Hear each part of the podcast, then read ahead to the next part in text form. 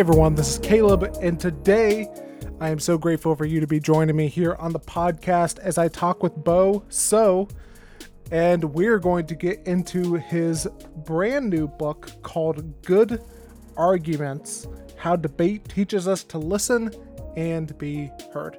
Now, if this is your first time listening to the Learner's Corner podcast, I do want to tell you about a couple of things that inform pretty much everything that we do here. And that is around three core ideas, three core values that we have here. The first one is this is that we want to create a safe place to have difficult conversations because there are just some uh, places to where maybe you don't feel safe, don't feel like you can engage in some conversations for one reason or another, either because of the person that you want to talk with, you don't feel like it's actually going to lead into good conversation, or it's just really sensitive material or uh, or subject matter that you're engaging in. The second one is this is that we truly believe that we can learn from anyone and from everyone regardless of whether or not we agree with them 100%. And sometimes it is learning from their example or from their failure of what to do or what not to do in some cases. And then the last one is this is that we truly believe that we can learn from anything and from everything whether that's something serious or something trivial. Now, today we're going to uh, be talking a lot around the the first value of how do you create a safe place to have uh, difficult conversations, and how can you be someone who can engage in conversations to where you don't necessarily see everything eye to eye with someone. And I absolutely love talking about these conversations of how do you become that type of person that you can engage in because it's just not talked about a lot. And I just think that's going to become a skill that is going to be more and more important as we continue um, to become more polarized, as it as it seems, and that it's going to be uh, just critical for us to engage and and just to, in general, I would say that it is critical for us to engage with people who see the world differently than us, and so that's what we're going to talk a lot about today in my conversation with Bo. Now, if you have an idea or someone or something that you would love us to talk with or uh, talk about or cover here on the podcast, I would love to hear from you. And the best way to reach out to me is Learner's Corner Podcast at gmail.com. Now, let me tell you a little bit about Bo, and then we are going to jump right in to the conversation.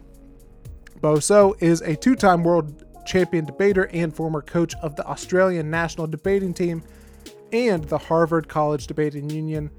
One of the most recognized figures in the global debate community, he has won both the World Schools Debating Championship and the World Universities Debating Championship. He has written for the New York Times, The Atlantic, CNN, and other outlets as well. He worked as a national reporter for the Australian Financial Review and has been a regular panelist on the primetime Australian debate program, The Drum.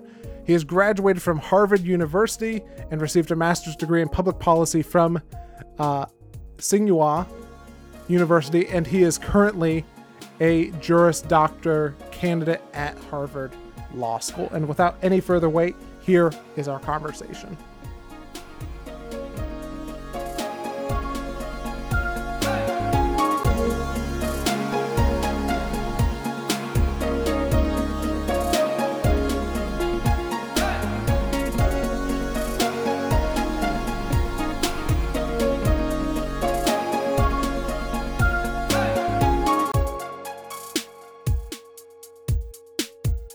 G'day, Caleb. It's an honor to be on your show. Yeah, and just as we're getting started, you know, one of the things that I love uh, speaking with people about is I love hearing their their journey. And in your case, you know, uh, writing this book, Good Arguments, I would just love to start and hear from you about what initially first got you interested in this idea of debate and disagreement and all of that. Maybe I'll tell you a bit about how I got into debate, and then um, I'll tell you about the writing process. Yeah. So I moved from South Korea to Australia when I was eight with my parents, and I didn't speak English. And I learned that the hardest part of doing that was adjusting to real life conversation, which, by the way, is nothing like what the textbooks say it might be. and the hardest, uh, conversations to adjust to are arguments because the rhythms of ordinary speech break down and people tend to interrupt.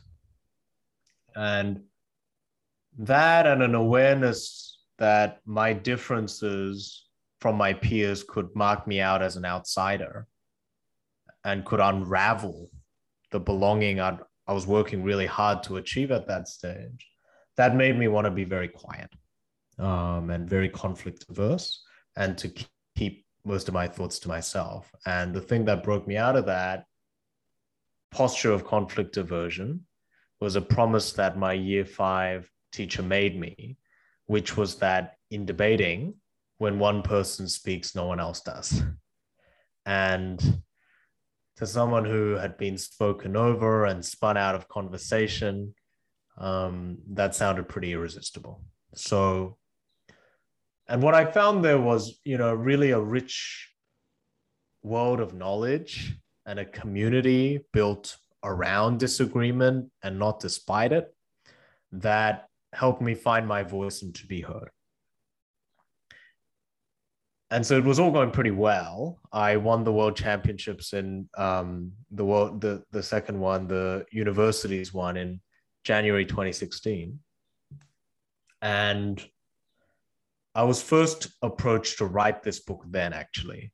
And if I did that, it would have been a fairly straightforward how to of mastering this activity, this art form, and and there'll be you know it'll be like a sedentary sports memoir of of learning this thing and triumphing at it. But you remember what happened a few months after that was the presidential cycle between Donald Trump and Hillary Clinton, where the debates became not only a symbol of polarization that had created these rifts in this country, but also became an instrument of furthering that polarization. And,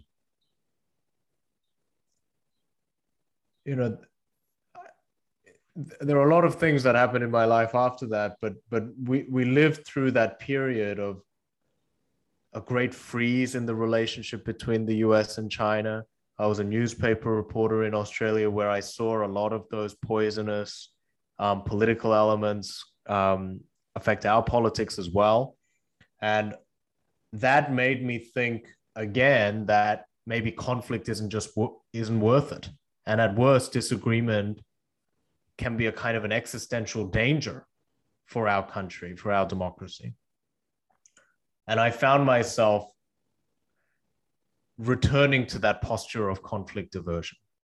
And it was in that search for something positive to say at that moment, not just the diagnosis of the problem and not just solutions at a structural level, but what can we do day by day? That I started thinking about, well, what was it that broke me out of that view of conflict in the first instance since I was debate? And so I wanted to write a book that told people everything I know about debate. And I know this is a podcast about lifelong learning, obviously um, but also wanted to make an argument that disagreement could be more than a divisive conflict, um, a source of personal pain um, and of and of danger um, to our society. That it could be the opposite of all of those things too. Hmm. Um, and hence the book. Yeah. Can you talk about that time that you mentioned to where um, you know, you mentioned, you know, growing up, you were conflict, you know, conflict aversion, and then you go back to conflict aversion. Yes. Can you talk about um, just that that that time to where? Because I'm again, I, am just imagining. You know, you could correct yeah. me, but I imagine there there had to be like maybe some shame in there. It's like, man, I thought I dealt with this oh. already, and just talk to me about that time and like what helped you work through that to get to the point oh. to where it's like, okay, dis- disagreement conflict is an okay thing it's a wonderful question um, i think the first thing is there there is in a broad sense that return to conflict aversion as you said but actually i see these as competing impulses within me every day mm. Right and even when we go to a just a party where we don't know very many people, right? Or we go to a new neighborhood or we move offices, um, we're usually a bit quieter than usual. and so I think I think I still feel one one um, part of me that wants to that that believes I've been working at this. I believe this case. Um, and even while I've been on the road promoting the book, I think there were instances where I felt the shyer parts of me, the parts that wanted to remain quiet or to back away. So um, I don't think those are impulses that you ever transcend. Hmm. Now, having said that, um, there, there were these two instances where the conflict aversion came to the fore a lot more. And in terms of the return, um, I'm not sure I experienced it as shame. Mm-hmm. And the reason is because I intellectualized it. I don't know if that's a word. I gave it an intellectual explanation yeah. the second time around, right? So the first time it was, I don't want to get hurt. Mm-hmm. And the second time around, I was saying, you know, the, in our political discourse, we say things like we should organize, we should turn out the base, you know, sort of stuff the other side. Let's just, you know, find our people, um, push our agenda, so on. And I think I believe that for a period, or I convinced myself of that. And, and I think, especially in the aftermath of that 2016 election, it was very easy to fall into that pattern. But I wonder if, in addition to the intellectual case for that approach, some of those things that you were describing of fear mm-hmm. of the other side or um, a lack of confidence in ourselves and a lack of confidence in others to treat us with grace. I wonder if that's a, a part of that intellectual response as well. Hmm. Yeah, it even got me thinking, and I would love your thoughts on this too. If it's maybe we're living in a time to where we do not want to, like a lot of people do not want to engage in disagreements or arguments. It's more like, well, maybe I do, but I just want to do it so that I could literally shut you down. yes and silence you um, can, can, you talk about just that that dynamic and trying yeah. to figure out how to engage in uh, in healthy disagreement in this time to where people are trying wow. to shut you down and if you like you were mentioned there is no grace for oh if i misspoke yes. Then i i might get canceled yes yes i think two uh, i would say two things about that uh, i mean one is I think we all have this one impulse to raise our voice and be heard, another impulse to stay quiet. And the things that bring each one to the fore is culture helps, right? So a, um, a culture that prizes people speaking up or doesn't, a culture that treats those people with grace, as you say, or doesn't, also i want to say in the book um, it helps to have the skills right? So one of the things about um, lifelong learning is you know if you have a set a toolkit and a and a and something approaching a mastery it becomes a bit easier. Mm-hmm. um, so i think i'm always thinking about how do we create conditions where people feel comfortable taking that leap of faith to reach to to raise their voice. And it's always going to be a leap of faith i think. Yeah. Um so I, that's sort of one thing i would say about it. I think the second in terms of the grace point is um and this is something i'm thinking about recently is i think we make a mistake when we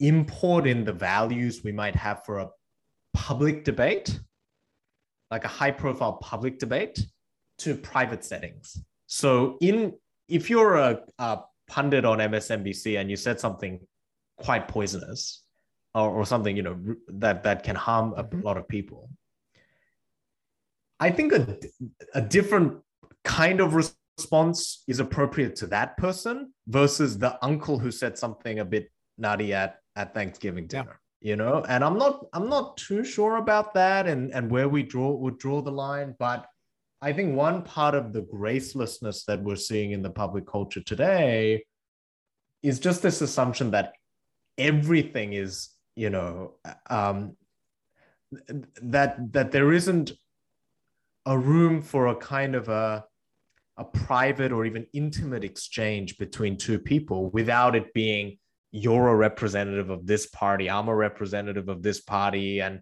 imagining ourselves being viewed by an audience and social media kind of feeds into that as opposed to just saying here are two people facing one another. They're going to make mistakes. They don't know everything but they're going to try and work it out through conversation. Um, which at its best i think is a, a source of hope. Um, but but it doesn't always feel like that at present. Mm. Yeah, and that even got me thinking about the the public versus the private. Is that Yeah. the part, one of the differences is the relational aspect of it i love because that. I might be I'm I'm I'm probably going to be more open to interrupting and correcting somebody who is like, oh, I don't have to worry about you know if we're friends at the end. I love that. I mean, I was a political reporter, um, and and um, and and had the occasional bits doing uh, talking head type thing on television. And one of the things you notice among politicians and some of those cable figures is they disagree insanely. But afterwards they kind of go for a drink together because it's a performance. Mhm. do you know what i mean? Yeah. and they they are sort of they know they know it's a particular culture. Whereas i think you know often if you're just sitting at home you assume these guys must hate each other's guts and i think more often than not there's a kind of an understanding. And so even there there is a relational aspect that is obscured um, by the public presentation. Yeah, and that even gets me thinking about what you what you talk about in the book is there's this um there's this sense that we need to be in agree like working towards agreement and versus living with okay maybe we do maybe we do find some agreement but living living with the disagreement. Can you talk about that Yeah, for sure. The the thesis of the book in some respects is that the opposite of bad disagreement, which is the problem we're dealing with in the world today, is not agreement, but is good disagreement. Right. And I think I saw in my personal life that an agreeable life, a purely agreeable life, is at best quite boring. And at worst, I mean, it's a question of where do we think we're at our best? And I don't think we're at our best when we're just with people who agree with us because they tend to confirm our biases, push us to more extreme positions of what we already believe. And so at its worst, it has all of those pathologies. And so another way of saying what we want is good arguments is we want ways of talking about our differences. And those are not just racial differences or gender differences, they're just the differences that we have in the fullness of who we are. Mhm. How do we create a culture and a and modes of conversation that do justice to that diversity and help us harness its force for good rather than um, it being a detraction. Um, and and you know i do think we're living at a very dangerous time in a lot of ways um, but there's success stories too you know? If you go into local communities and you see um, how people work out their problems um, this is not i hope the book is helpful i hope it's a contribution but in some ways it's giving language to what the best of us do already Yeah. or what we do in our best moments already Yeah. I want to go back to something that you mentioned earlier whenever we were talking about um, voicing our disagreements. And you mentioned that sometimes it's setting up the right conditions for Yes. being able. Can you talk about that and what you've learned about what some of those conditions are? How can we set ourselves up if we're if we're not naturally you know disagreeable um, to Yeah. to voice our our voice and our opinions and our beliefs? So I believe that every disagreement should start with some agreement. And that's agreement about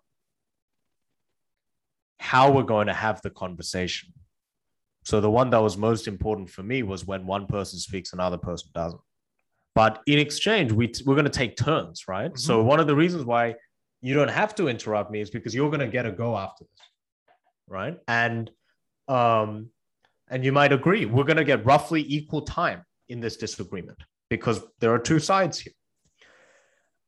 So it's an agreement about how you're going to have the conversation, but importantly, it's also agreement about what you're disagreeing about, right? And we've all been in those discussions about who's doing the laundry or something that becomes also chores, also um, what you did last week, also um, your in-laws, so on.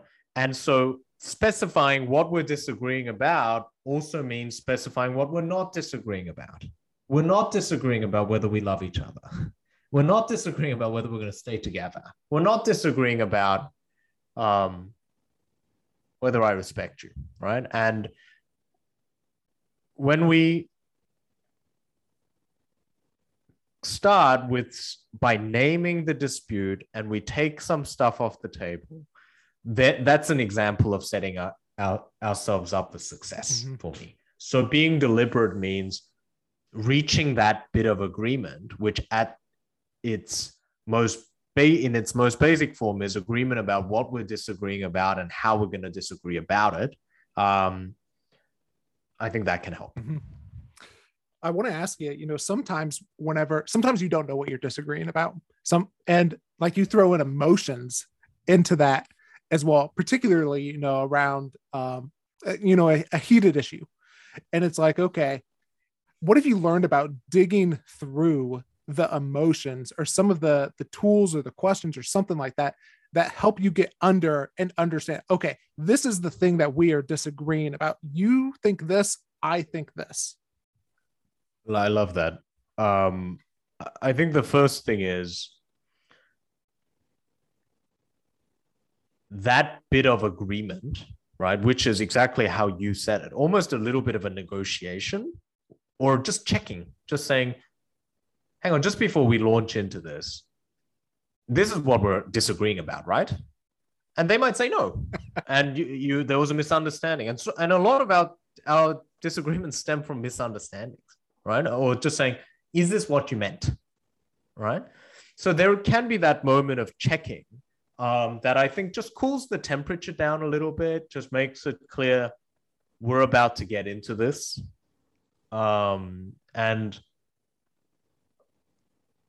yeah, I'm not sure of many exercises that take so much out of you where we do no warm up Yeah. like that. You know, we just start yelling yeah and and I don't think that it can't be good good for us. And I think the maybe the second thing I'll say on the emotions point is, and this is one of the hardest questions, um, and I still wrestle with it, but I don't think debate asks you to set aside emotion altogether, Mhm. but it says maybe that emoting or the expression of your emotions is not um, sufficient, right? It's not the only thing we need either. And debate asks us to channel these strong feelings into making arguments, right? And those are arguments that are clear about what, what claim you're making, that's supported with some justification, um, that's illustrated with examples. Maybe there's some evidence in there. And, and I kind of go through how we build up an argument. But some of that channeling towards structure and and and and you know and it's not like a box ticking exercise. It's a way to make your point in such a way that makes you comprehensible to the other side which is a very difficult thing to do. I think that has a cooling effect as well because you have to organize your thoughts a little bit check is this what i really believe? Am i expressing it in the way that's going to win the other side over? Um, so some of that channeling um, I found to be useful um, in in not getting rid of or dampening, but in harnessing the emotions. Yeah. What are some of the things that you just see most people are not good at whenever it comes to disagreeing like i imagine like naming what the actual disagreement is about would be one of them what are some of the common things that you're like if we can get this right if we can start doing this this will help lead to much better uh, disagreement It's a great question. Um, and there are probably many answers to that question. Um, one thing I would throw into the mix is being a bit more judicious about which points we contest in an argument and which to let go. Mm-hmm. And a lot of our worst disagreements have this feeling that, well, we actually just disagree about everything. so if that's the case, what are we going to do? Yeah. Right. And so I think the where I would go from there is first is going into a disagreement with a really clear idea of your aim, right? And your aim need not be persuading that person of every point you might make on a subject, right? So if you're arguing about where to go for dinner, right, it doesn't matter wholly all the wrong beliefs they might have about a, a cuisine or, or, you know, or other disagreements you might have. Your main thing is you want to persuade them to go to dinner at this place and not that place. And it may be in a lot of disagreements, persuasion is not even the aim. Sometimes we can disagree just to learn more about each other, to see how our, ideas interact and maybe um, force some kind of development. So, having a sense of the many ways in which you can succeed in an argument, I think is really helpful. And another one about just picking your battles that I go through in the book is by um, I propose something called the RISA checklist, which is checking whether an argument or a disagreement is real. It's not an imagined slight. That it's important enough to justify the disagreement. That it's the disagreement is specific enough that you're going to be able to make some progress on it. So you're not debating the virtues of liberalism in a in a 20 minute conversation you're going to have in the car. And you want to check that the two sides are aligned in their objectives for having the dispute. So, uh, again, it's a little bit of structure. I don't think very hard. It's four letters, um, but that makes us pause and be a little bit more deliberate mm. um, in the way in which we get into arguments. Yeah, I was even thinking as as you were talking about the setting what the aim is for it, of just realizing that we like probably the, a good aim would not be to try to convince the other person i would imagine just because we can't control that. However what you were talking about of the it, it seems so counterintuitive but it's like what if my aim was to simply learn what the other person's mm-hmm. perspective is? And it's like well i can control that. I love that. I mean you, i think one thing is you know you can you can have best case scenario, you persuade the other side. Even worst case, learn more. That seems yeah. pretty good. Um, and for me, the baseline is, you know, I went through a lot of different ideas about what a good argument is, given that's the title yeah. of the book. And the answer I came down to, it's just an argument where both sides walk away feeling like that was worth it. Mm-hmm. Not that it was amazing or that it was life changing, but that it was worth it because that's what allows the conversation to continue. Mm-hmm. And maybe um, I'm, I think I'm probably not willing to throw out completely the idea about persuasion. Yeah. But the thing I might change, um, or, or that might I might add about it is, um, persuasion is a more gradual thing mm-hmm. um, than people account for, and perhaps if you can leave the conversation saying I'm closer if only because they understand my position better, or if only because I gave them one point they couldn't quite, they hadn't thought about before. Yeah. Um, those things can be uh, helpful markers along the way. Yeah, and I think that that's a good point of what you were saying, and I think it's I think the aim can I guess be persuasion is just simply realizing that I can like I can't control what other people think. However, I can control presenting the best argument that I can. Um, I love that. I love that. So off of that, two things that I want to ask you about um, that are part of arguing is I want to get uh, some of your thoughts on how do you become a better listener in an argument, and how can we become better at clearly communicating like our points our ideas and like where and i guess along with both of those things where do you see people tending to get tripped up in and not being a good listener and not being a good communicator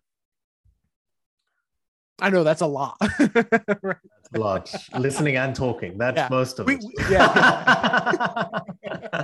um, no, they're, they're, they're important questions. On the listening, you know, one thing I notice about debating that that's unusual is that the best debaters tend to be slightly marginal characters. You know, they're slight oddballs, or you know, not for any obvious reason. For me, it was obviously linguistic, cultural, but for for lots of reasons, visible or not, people who feel themselves to be outsiders a little bit, and the reason for that, I think, is because those people know to listen before they talk, and to read a room to figure out how you're going to be received. And it begins with the realization that the aim of persuasion is to get someone from point A to point B, and B is just somewhere that's not A. To do that, you we're often very clear on the destination where we want them to be, right? We want them to eat at this place. We want them to um, buy this car and not that car. We want them to hire this person and not that person. But we don't know where they're starting from often not in a deep way.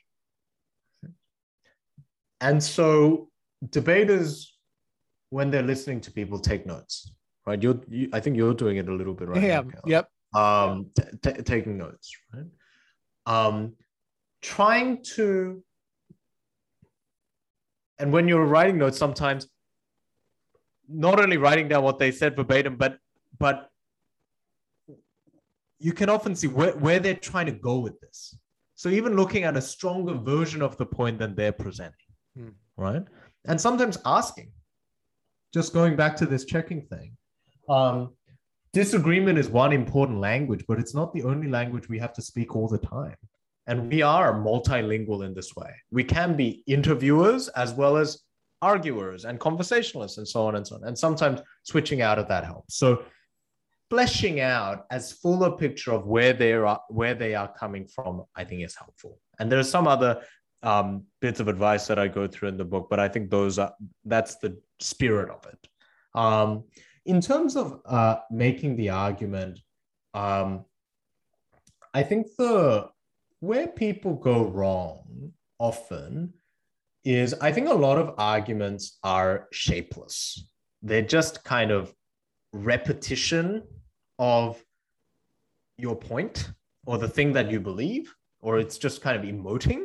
And there isn't a really a rhyme or reason to them. They're just a kind of a, a cloud of feeling about a particular subject. And um, to go back to that channeling theme, um, I think every argument needs to answer at least four questions. It needs to be clear what is the point you're making? And sometimes people struggle to articulate even that. Right? What, what are you saying besides expressing frustration about a certain um, situation? So, what's the point that you're making? Why is it true? Right? Why is that right?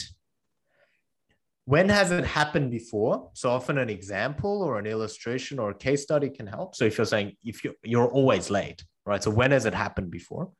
And why does this matter?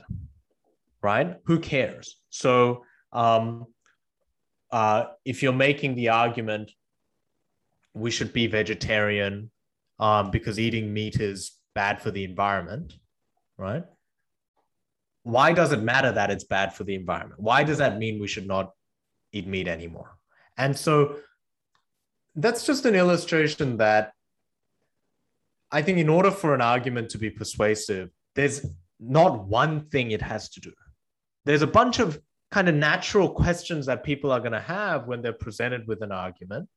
And so putting forward the point in a structured way that anticipates and answers some of these natural responses we're likely to have, um, I think that might be a starting place for making good arguments.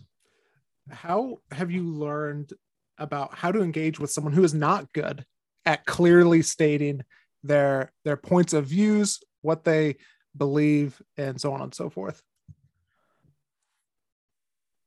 That's very interesting.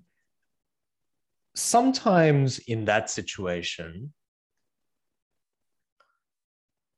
you almost want to be their accomplice for um i think that might be a criminal term so don't be an accomplice but be there Yeah, but be there but be there uh, yeah, I, I, I know Um, I know what you're saying.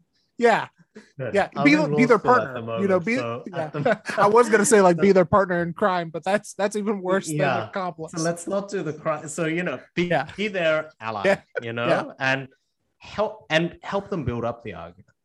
So those four questions that I answered, those are questions you probably have, Mhm. right? If you're making a point, I'm probably wondering, is that true? Why do I need to care about this? Has this ever happened before?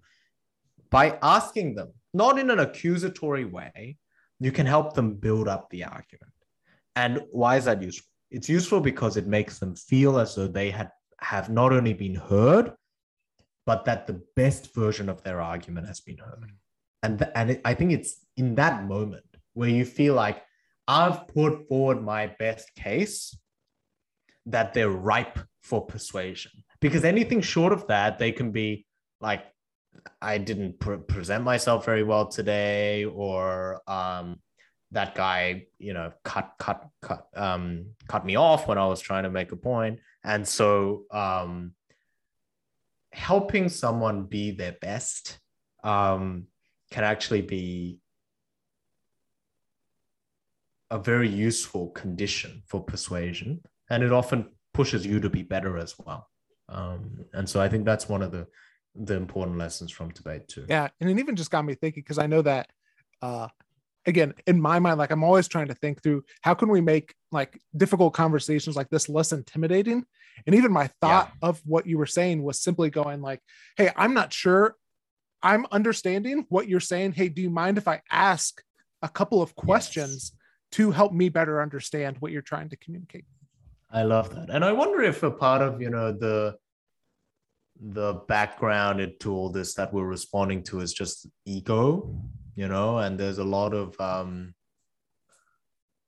people worry about losing face. Um and, and there's just something about how we've come to think about argument that and I'm sure the presidential election debates don't help.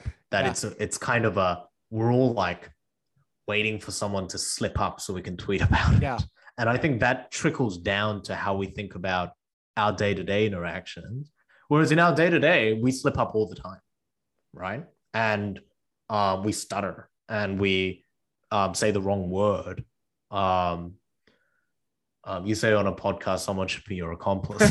Yeah. you know, so you say these things, and and um, and uh, and and one of the things that you learn from a career in debating is you're going to lose you're going to lose a lot.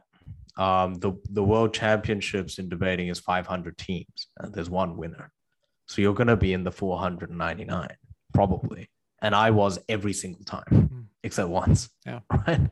And so um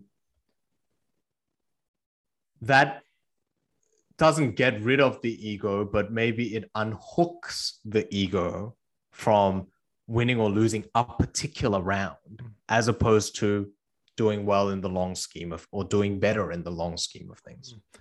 yeah what's helped you identify okay i think i'm i i'm not willing to concede because of my ego.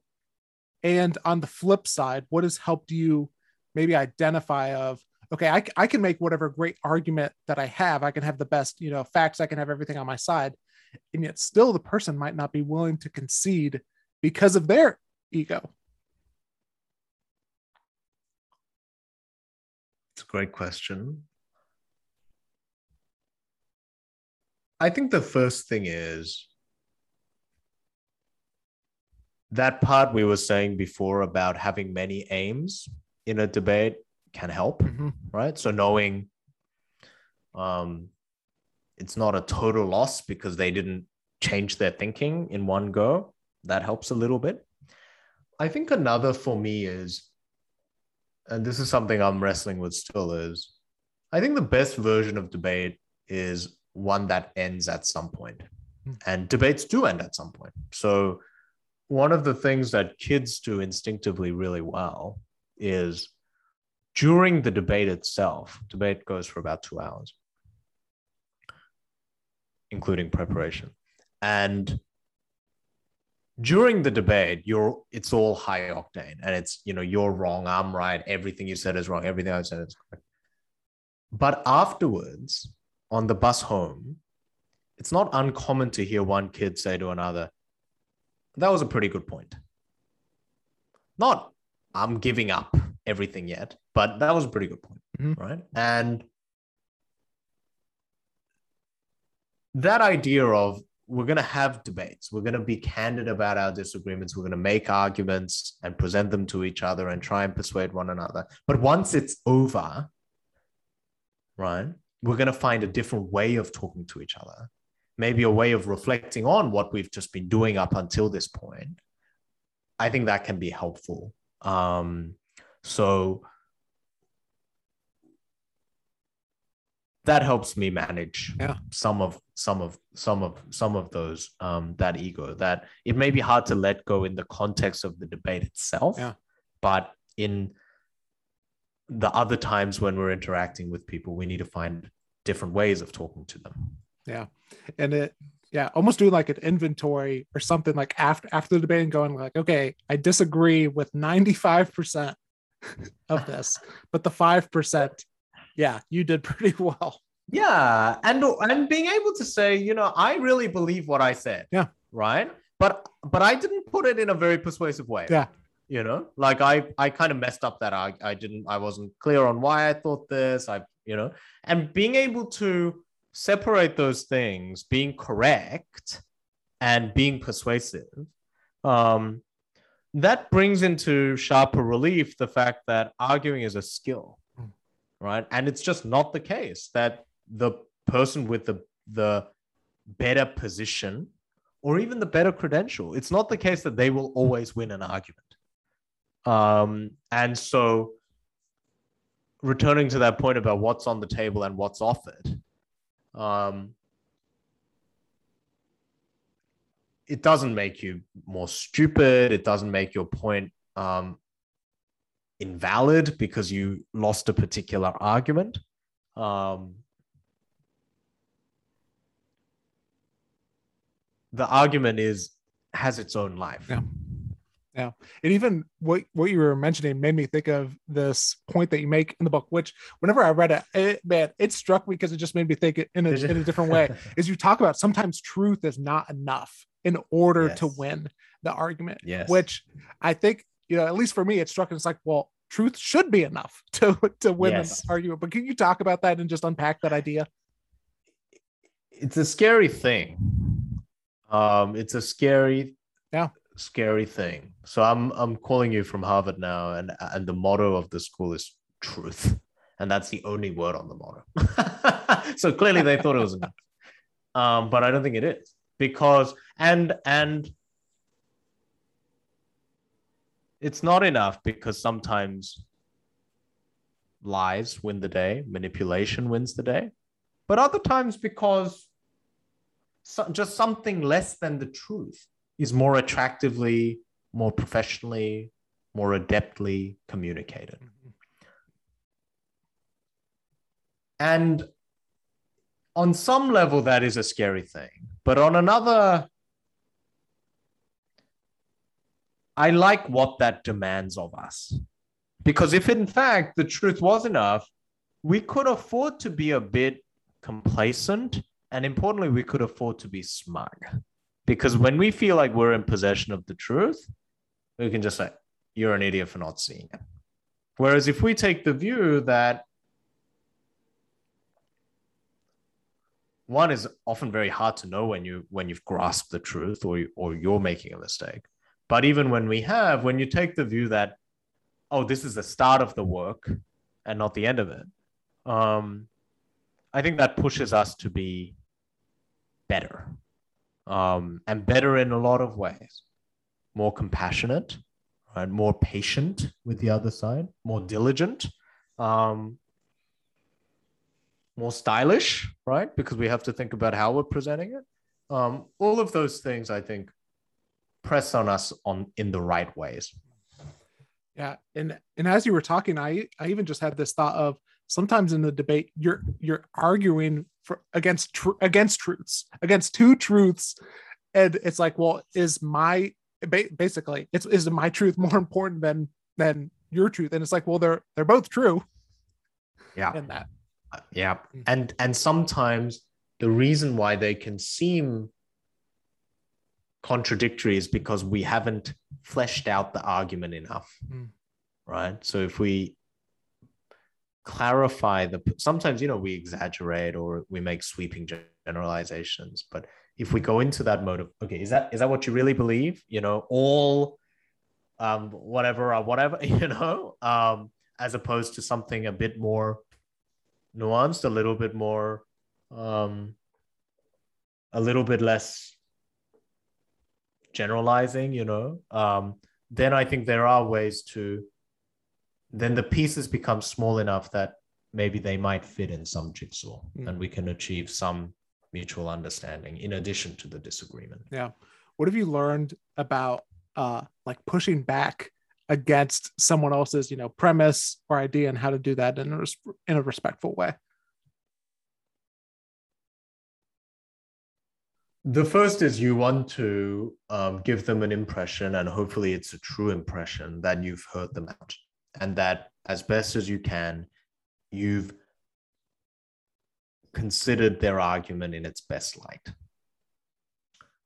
In terms of disagreeing then or pushing back, and I, I devote a chapter to this in the book, I think about it as all the skills that you learn of developing an argument, you can sort of apply in reverse. So, in that argument about becoming vegetarian because it's good for the environment, you have to show that it is actually good for the environment and that the fact that it's good for the environment means we should become vegetarian as opposed to yeah it's bad for the environment but we really like it or um, it's good for our health or whatever and when you're responding to that rather than just expressing frustration, which I think is often what we do, or just why don't you agree with me? You want to be clear about what the nature of your objection is. So when you're listening to that argument from a vegetarian, maybe you disagree with the factual question of whether it's good or bad for the environment, or you disagree with the more normative judgment that the environmentalism of this decision means it should change your dietary habits. And so being able to see how an argument is put together and locating exactly where your objection is, um, I think that's the starting place. And there's some, there's a lot of different things about how we respond and the different strategies we might use, but um, locating the objection and not just saying, I just disagree with this yeah. whole thing, um, I think that is a good starting place. Yeah, and that makes me think of uh, another idea that you talk about in the book of distinguishing between facts, judgments, prescriptions. Can you talk about that and and identifying them and and maybe even rebutting, like what rebutting looks like for each of those? Yeah, um, yeah. Thanks for bringing that back because you know we I've been sort of saying so far in the interview quite blithely, just name the dispute, yeah. you know um, and it's hard to do. It's actually quite yeah. hard to do. So when you're having a debate, the example I often give about, and this, you know, a lot of my my friends have are are now having children and they're thinking about it. And um, one debate I heard recently was about whether to send the kids to the local public school, and it just feels like a, a pretty easy disagreement about whether we send the kids or not. We have to send them somewhere. Um, but if you scratch beneath the surface, you might find the two parents actually disagree about just factual questions of what the school is like. Do they have a music program or do they not? One person might believe they do, the other person just believes they don't. They might disagree about philosophically, normatively, do we have an obligation as parents to the local public school system, or do we just do what's best for our kid? And so within that one disagreement about literally where do we place these children, there's factual disagreements, there's normative disagreements. And so a big part of naming the dispute says, what is the heart of this? Right? If it is the case that if both parents agree, if there's a music program, we should send the kids there, that resolves the disagreement, you see. And so identifying what the heart of the dispute um, that helps you reduce some of the crosstalk that we see a lot of. And in terms of your question about how that relates with rebuttal, um, we need to make different kinds of arguments and different kinds of rebuttal depending on the nature of the disagreement. So if it's just a factual disagreement, one perfectly reasonable response is just call up the school and ask. Right? You don't have to make arguments about that. Or, um, and this is getting into more difficult ground, but when there's a dispute about the science of it, for example, on some issues, then you might have to present evidence in the form of scientific studies, assuming we are not ourselves experts in this subject. That's really different from a normative dispute where we can make philosophical arguments, right? Different again from prescriptive debates where there are lots of different reasons that we make the decisions that we do. Some of them are philosophical, some of them are intuition, some of them are something else. So, um, knowing the kind of dispute that you're involved in and what each one requires of you and how how you're going to settle the dispute in each one um, that's how i would think about it. Hmm. yeah. What are some parts of debate that you wish more people knew about or paid attention to? One is listening. The image that we have of the debater is the speaker um, and there's a lot of that and, and that's an important part of it but in an hour long round, um, you speak for probably seven minutes maximum as an individual um, in the format that I do. Um, and uh, even in some of the ones where it's between one individual, you, you get half the time. So there's no format of mm-hmm. debate that I'm aware of where you get more than 50% of the speaking time. So the rest of the time you're listening. That's one part. Another one I'll I think that that falls on a similar um, track as that. Is so much of debating is an exercise in certainty. Um, it's being fully possessed of the view that you're arguing for and coming up with the best arguments and evidence for it. But the best debaters tend, in the last minutes before the start of a round, to do something quite extraordinary. And they're called the side switch exercises, where they turn to a new page and they come up with the four best arguments for the other side. Or they look over their case as if through the eyes of someone who vehemently disagrees and tries to find as many holes as one can find. And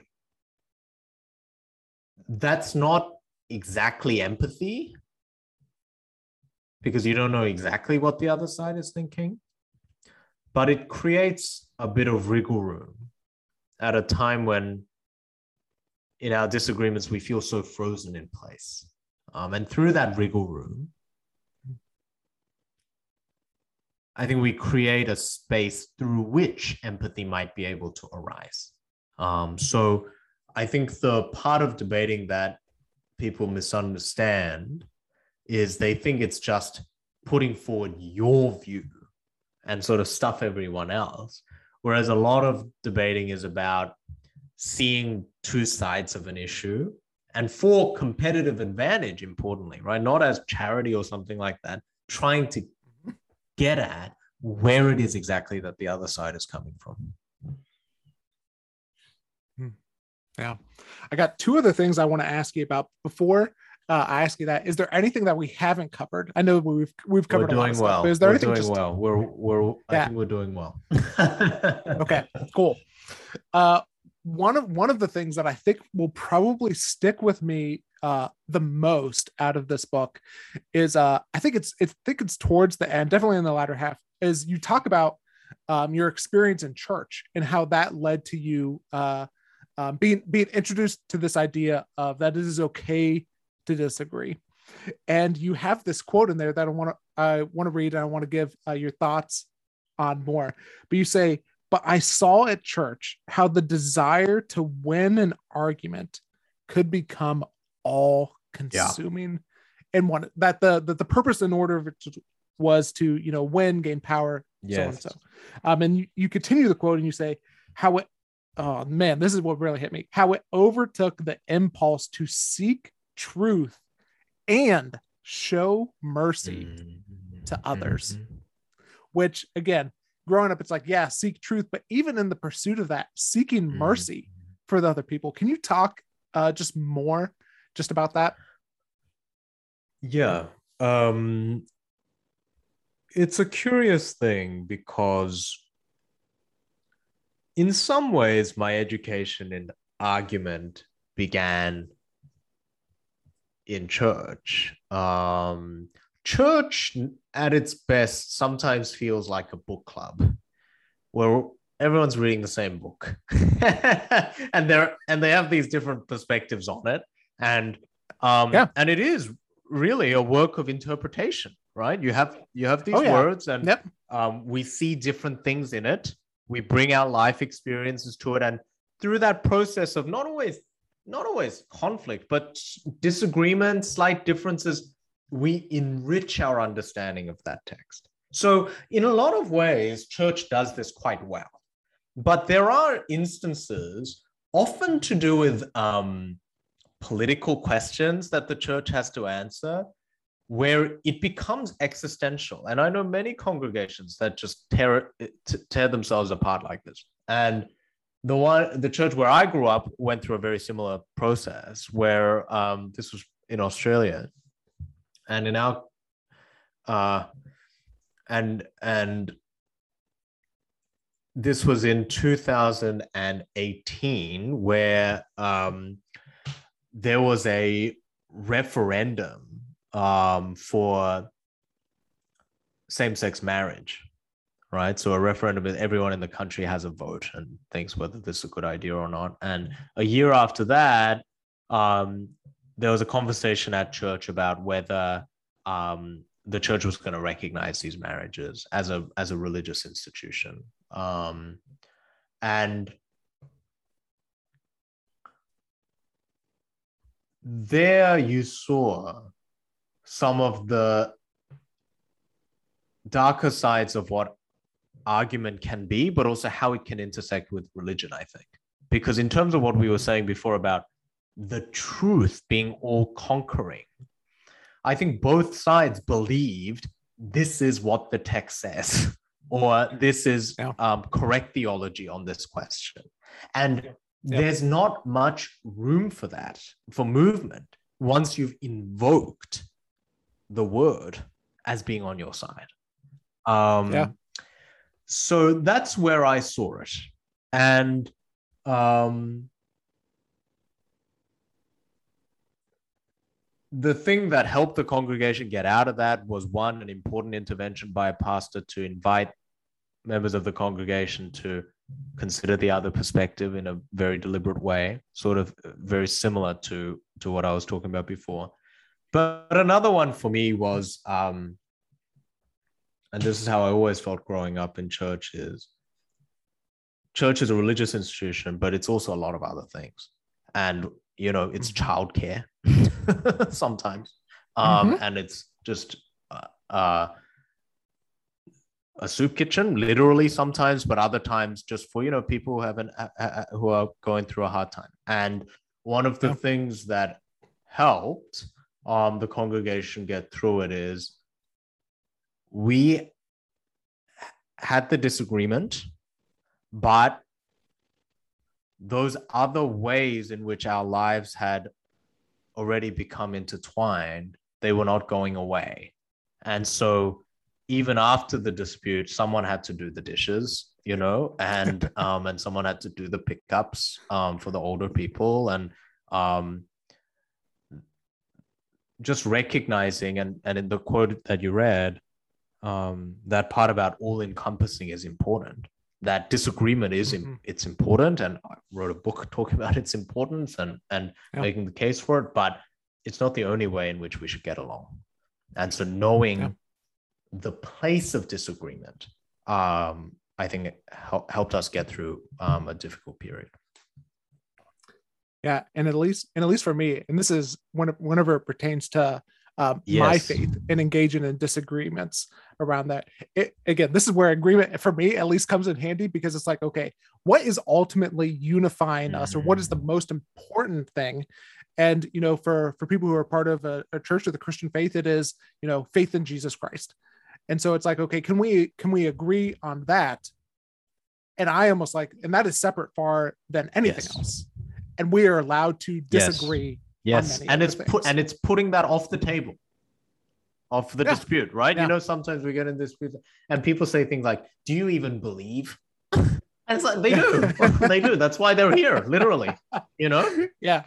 that's why they're. That's why everyone is here, and um, and and so just you know, I think w- when we don't have boundaries, and when we're not clear about what we're doing, we can end up questioning too much. hmm Uh, uh, w- one other thing that I wanted to uh, ask you about is I know that um, you know debate is still a, a part of your life, but you have largely transitioned from being a, a debater and being heavily involved in debate. And I would just be curious to hear what has helped you like moving in that transition from you know, hey, I am I am set on this one you know um, this one uh, this this path of debate, and then deciding, hey, I I think I'm going to choose Oh, a different path, which is which is a, a situation that many people find themselves in. really interesting. And I would and I would just love to hear from you. What are some of the things that have helped you in that process? It's a wonderful question. Writing about it helped me um, achieve some distance from it. To be honest about what I think I learned and the things I worry about, things I'm not sure about, things I think are, are the dark, the darkness that comes with the light of it. Um, that helped. I think the other is not disconnected from what you were saying about religious disagreements, having a sense of the purpose and the underlying purpose and interest that brought me to debate. And I would say that was, I don't think this is what I was thinking of as an eight year old, but in, but you know, but there was, but whatever that pull was, I think it's something like, can we find ways to make our differences work for and not against us? I had to answer that question as an immigrant. I had to I have I have to answer it all the time as someone who moves countries constantly. And but I've but I've come to recognize it as not the domain of minorities or you know of of, of people who have this particular experience, but as a feature of our experience that comes not only from big transitions, but from the transitions we have to make day to day. And so that question, that underlying question to which debate is one answer, I think I'm still trying to find other ways into it. And I guess I, I did it in my first career as a reporter, as a journalist and I'm doing it now as a as a law student and hopefully as a lawyer. So I find them Yeah. different lenses and different variations um, and different experiences that that that help me provide a richer answer to that same question. Yeah. Uh, last thing I want to ask you is, what are you most grateful about for your time during debate? I'm grateful for my voice. Um, you know, when you're debating and, and when you're raising your voice for the first time, and I felt that way even a little bit being on on tour for this book and giving a lot of these interviews. Um, there's a lot of there's a period of transition where you try on a lot of voices. Um, sometimes you're really extroverted and you want to be this charming person who takes everybody off their feet. Other times you want to be this sort of scholarly kind of broody poet. And but at some point the voice fits. And you say, Oh, I I sound like that. This is how I sound. And um debate gave me that. Um, and I won't let go of it. and I use it every Yeah. day. And um yeah, I don't know. I don't know. It's such a gift that I, I don't know if I would have known to ask for it. Yeah. Well, oh, I know that people are gonna, you know, want to keep up with you and get your book, Good Arguments. Where's the best place for people to go to do those things? Um, my website is hello Bo Seo, hello b o s e o dot com. Um, and uh, the book is out um, in the US with Penguin, with William Collins in the UK, with Scribner in Australia, and translations are coming. So you can see those details there. Um, and uh, it's available where good books are sold. Awesome. Well, Bo, thanks so much for being on the podcast today, and thanks for doing the work. I enjoyed the conversation so much. Thank you very much, Caleb.